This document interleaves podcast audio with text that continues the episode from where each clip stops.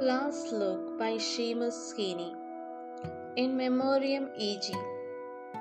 We came upon him still then oblivious, gazing into a field of blossoming potatoes, his trouser bottoms wet and flecked with grass seed, round blunt-headed weeds that flourished in the verge flailed against her car, but he seemed not to hear in his long watchfulness by the cliff of fuchsias.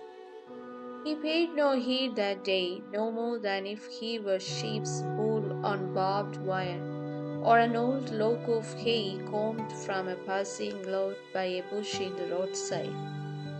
He was back in his twenties, traveling Donegal in the grocery cart of Gallagher and Son merchant, public and retail, and import.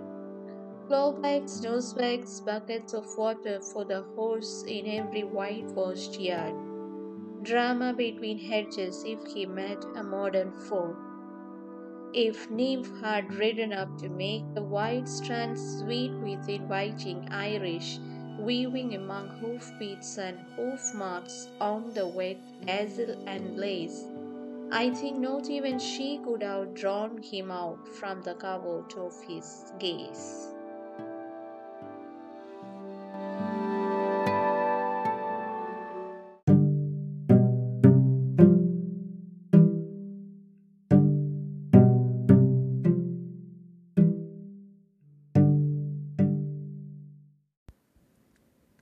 Hi, I just wanted to say that I really enjoy your poems and uh, you have the most charming accent for recitation.